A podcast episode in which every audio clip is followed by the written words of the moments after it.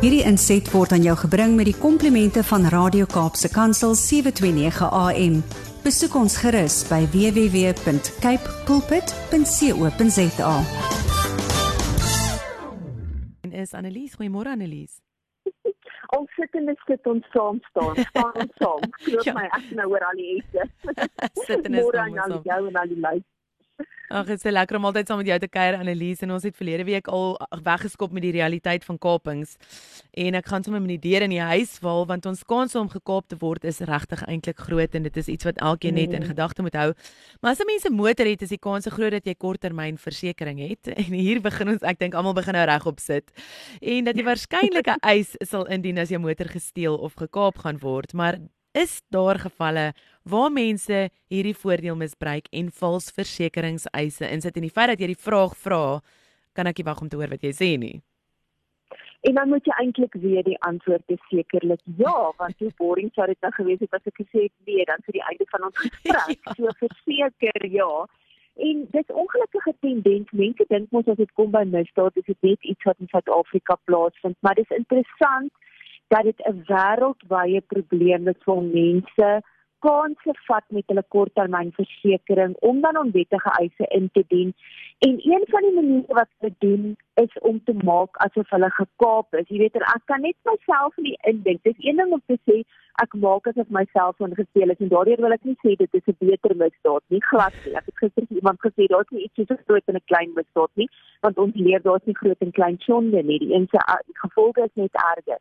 Maar dit is vir my so erg dat mense bereid is om 'n kans te vat om 'n valskaping te rapporteer ten einde 'n vals eis te registreer om uiteindelik onwettige geld te kry en moenie nou vir my sê maar ek betaal my versekeringspremie elke maand mooi en daarom kan ek maar 'n kans vat nie. Nee, dis bedrog. Liewe luisteraar, moet dit nie asseblief eers oorweeg nie.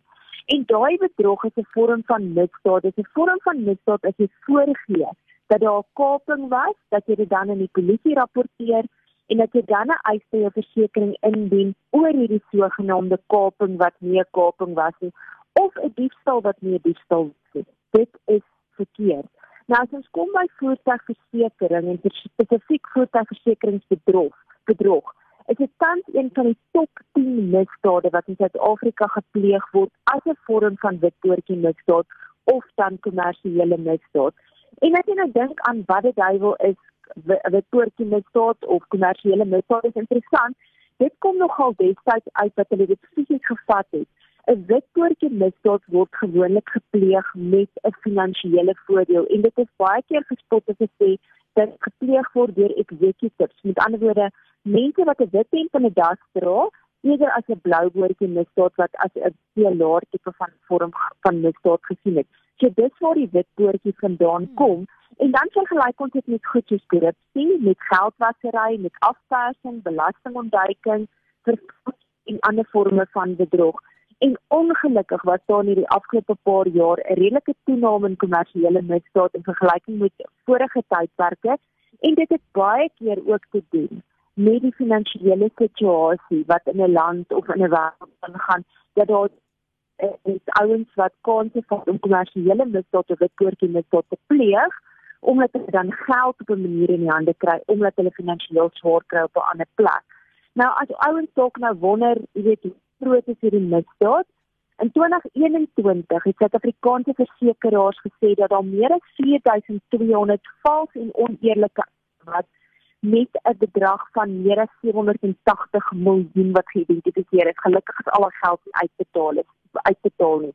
Maar hier is hoe dit jou en my raak. Een versekeraar reken dat tot 30% van ons voertuigpremie, premies wat ons elke maand betaal vir ons versekeraars as ons in 'n botsing is of as ons regtig in 'n kaping was of wat die geval ook al is, dit moet bedrog finansier.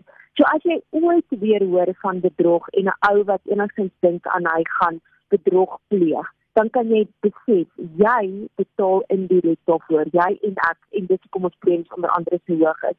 So wat ons eintlik vir mekaar kan sê, as daar minder bedrog was ten opsigte van vals versekeringseise, sou ons voertuigpremie dalk goedkoper gewees het en hoe wonderlik sou dit nie gewees het nie. Ja, versekerlik. En ehm um, Ja, die feit dat ons die die getalle wat jy noem is net ongelooflik. Ek ek sit in verwondering om te luister na wat actually mm. aangaan.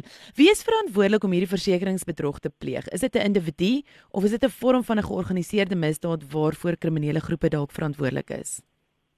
Ja, dit is altyd daai ouens wat individueel wil kanse vat in opsigte van hulle versekerings om vals versekeringseise in te dien en dan staan natuurlik die ouens wat voorgee dat hulle gekaap word maar die meeste van hierdie vals voertuigversekeringseise eise is die verantwoordelikheid van syndikaate en dit kom dit vir my so goed so paar weke terug, so 3 weke terug wat ons by die Insurance Crime Bureau se um jaarlikse seminare en en werkwinkels en dan sit jy daar in jou mond al oop om te luister weet hoe groot die probleem in die bedryf is en gelukkig is daar verskriklike goeie samewerking in die bedryf en met die polisie saam met die Insurance Crime Bureau dat hulle dop uit is om hierdie tipe van syndikaate te identifiseer sodat uiteindelik gearresteer kan word en uiteindelik hopelik in die tronk gegooi kan word.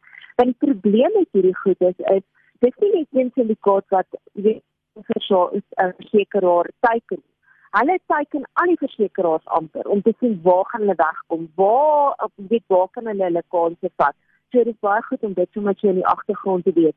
Nou, baie van hierdie syndikaate sal voorgee dat daar voertuigbotsing was, dat daar voertuig is wat afgeskryf is of dat daar diefstal was en natuurlik sal hulle dan poog om daai skade my meer as een versekeraar te uit. Baie keer kry hulle dit reg as die ouens goed genoeg al saam praat dat hulle by meer as versekeraar um jy weet geregistreer is en verseker is en nou kan jy dalk dink maar hulle is hulle laf om hulle premie te betaal. Onthou net hulle is so gesofistikeerd dat hulle nie omgee om vir 'n paar maande dubbel premie te betaal as hulle uiteindelik weet die die voordeel wat hulle kan trek is om dan nou dubbele geld terug te kry op een of ander manier. Dit gebeur gelukkig nie altyd nie, maar dit is, kan gebeur in die realiteit.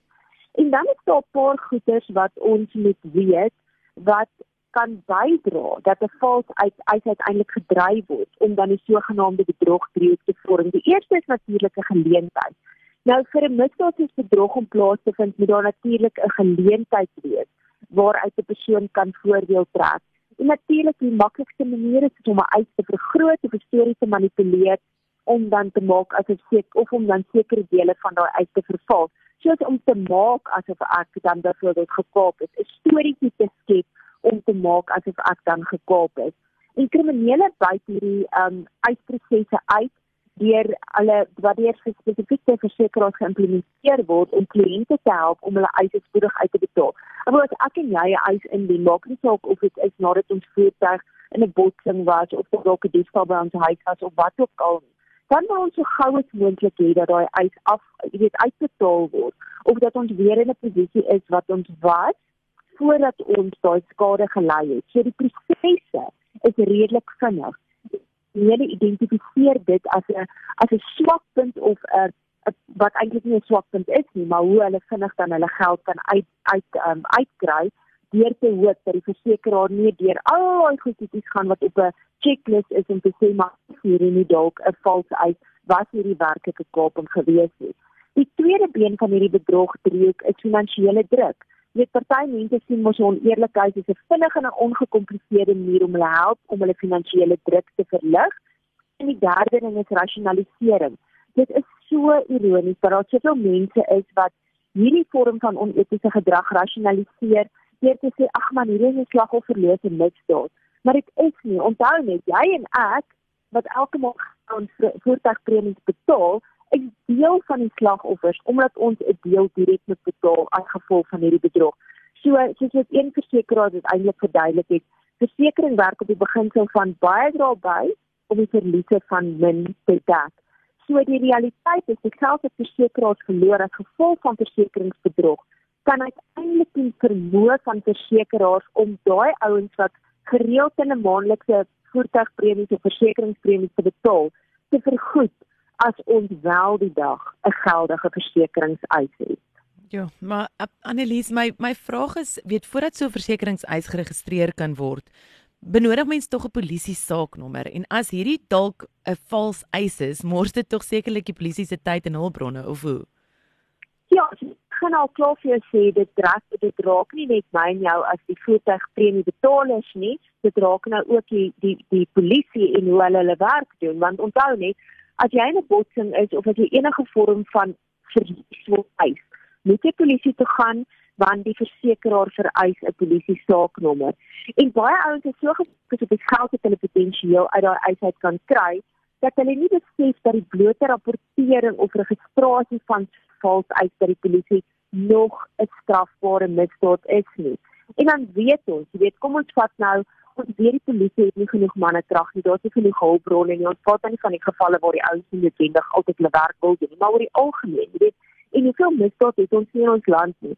En nou skep jy hierdie situasie waar die polisie nou nog, jy weet, misdaad wat nie misdaad is nie, moet gaan ondersoek eerder as wat hulle daai tyd en geld en oproep probeer dit op regte egte misdaad slagoffers. Um jy weet dit is baie baie sleg en daar's 'n vol vrae wat dit my slag in die media haar sogenaamde kop gepubliseer het dat deur te beweer dat haar kapers haar na motor se bagasieruim gesit het van waar sy besig was om die boodskappe te stuur.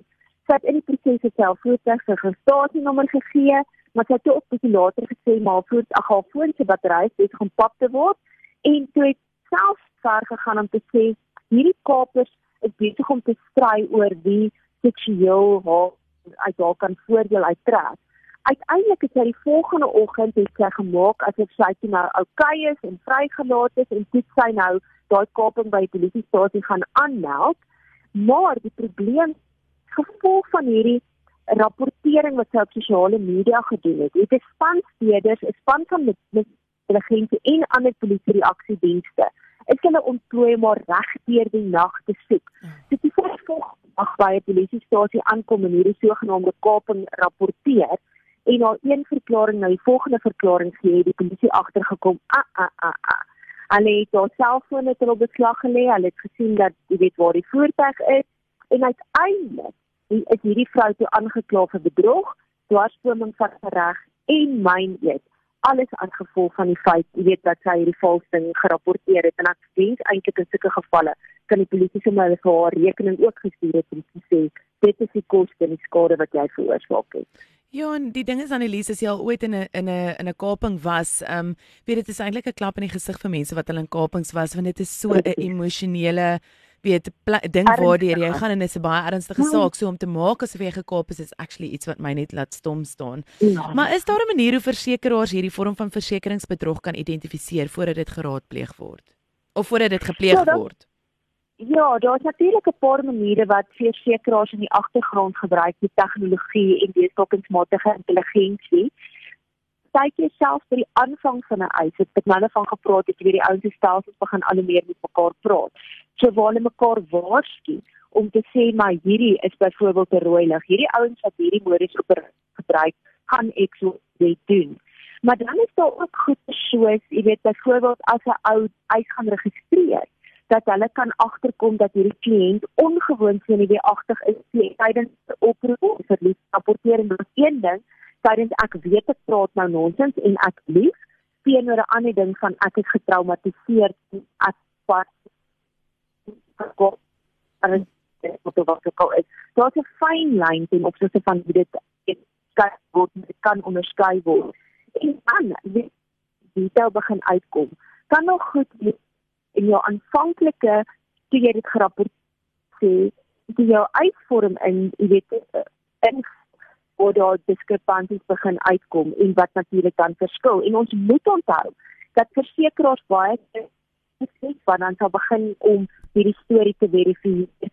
Gaan kyk of hulle is CCTV iets wat hulle kan kyk om te as jy regtig gekaap of wat gekaap dan moet ons ook 'n ander ding wat ons moet hou, die oomblik as ons met 'n finansiële diensverskaffer praat, is die kans bitterlik opgeneem gaan word.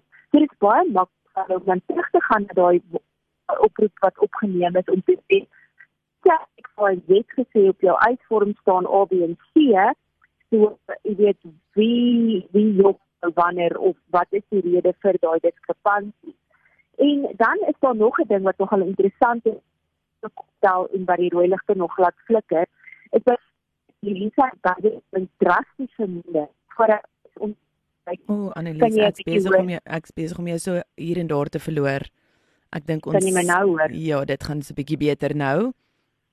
Okay, kom ons probeer weer. So jy jy verminder byvoorbeeld jou bybetaling op jou eis, dat jy byvoorbeeld nou nie meer R5000 bybetaal nie, jou premie is bietjie hoër en dit kan byvoorbeeld ook wees, jy weet as 'n rooi lig. Hmm. En dan sal natuurlik vletjie blazer platforms wat gebruik kan word om bedrog te ondersoek en ek sal so aan die einde tot tyd net gaan gou die telefoonnommer gee waar ons enige vorm van bedrog dan kan rapporteer. Ja, ek dink um, dis belangrik Annelies dat ons gou net vir die luisteraars hier op die laaste net moet sê wat is die gevolge van diegene wat probeer om 'n vinnige paar randjies te maak deur versekeringsbedrog te pleeg. Ek dink dit besef dat is maklike manier om geld te maak nie. En as dit 'n ernstige misdaad is wat jy dink jy gaan daar moenie dit eers oorweeg om bedrog te pleeg nie, want dit is 'n misdaad. En behalwe dat die versekeraars dit hopelik sou identifiseer en die eis nie uitbetaal nie, is die realiteit dat daar baie goeie kans is dat hulle kriminele klag teen jou as 'n kliënt gaan registreer en dat jy uiteindelik 'n boete of tronkstraf opgelê kan word en natuurlik 'n kriminele rekord het. Jy weet dit het byvoorbeeld gebeur met 'n motorhandelaar en sy vrou wat wat voorgegee het dat hulle tydens die vakansie in Durban gekaap is terwyl hulle uiteindelik net in 'n luxe voertuig by 'n vriend se besigheidsperseel gaan stop het. En hy was glad nie bewus daarvan nie en het hulle polisie toe om te gaan rapporteer. Hulle het gemaak of dit 'n blou lig bende was wat hulle gekaap het, terwyl hy sy vrou se juwele van miljoene rande gesteel het. En uiteindelik het, het die goeie polisieman wat hierdie saak moet ondersoek, die hulp van 'n informant ingekry en dit het gesien dat hierdie uh, paartjie uiteindelik 'n bedrogplan gehad het, hoewel die versekeringseis en daai staan wel uitbetaal is. Maar die versekeraar en almal het gegaan en bedrog aangeklag te gaan met hierdie man. So hy is aangekla vir bedrog vir myn eet en vir dwarsboom van die gereg en die batebeslagleggingseenheid kon op hierdie paartjie se bates uiteindelik gaan beslag lê om die versekeraar se eis uiteindelik, jy weet, alle geld te kon terugkry. So die lank en die kort is dat gierigheid lei uiteindelik tot 'n groot verlies. Nie net gaan jy daai geld verloor nie, maar jy gaan sit met 'n kriminele rekord. Jy gaan dalk in die tronk land as dit 'n groot eis is, nie net met 'n boete wat opgelees is. So jou gierigheid lei tot tronkstraf, 'n boete en potensieel of definitief 'n kriminele rekord. En dan wil ek afsluit net met asseblief mense, as jy weet van versekeringsbedrog, maak nie saak of dit korttermyn, lewens, begrafnisdekking, mediese bedrog is nie, rapporteer dit. Dit is al hoe ek en jy ons premies aan die einde van die dag kan begin minder maak en die nommer is baie maklik. 08600 002526 of stuur 'n e-pos aan insurance@fraudline.co.za en dit geld vir enige versekeraar Dit is 'n nasionale lyn, so dit maak nie saak by watter versekeraar jy is nie en watter tipe versekeringsbedrog dit is nie. 08600 002526 of stuur 'n e-pos aan insurance@fraudline.co.za. Annelies, baie baie dankie vir al jou waardevolle inligting. Onthou jy kan ook vir Annelies kontak by editor@servamus.co.za of dan nou op al hulle sosiale media platforms gaan Servamus, kan jy op um sosiale media LinkedIn, Facebook, um Instagram, Twitter oral gaan en gaan kry jou maandelikse kopie of in die hande of dan nou 'n uh, uh, aanlyn kopie.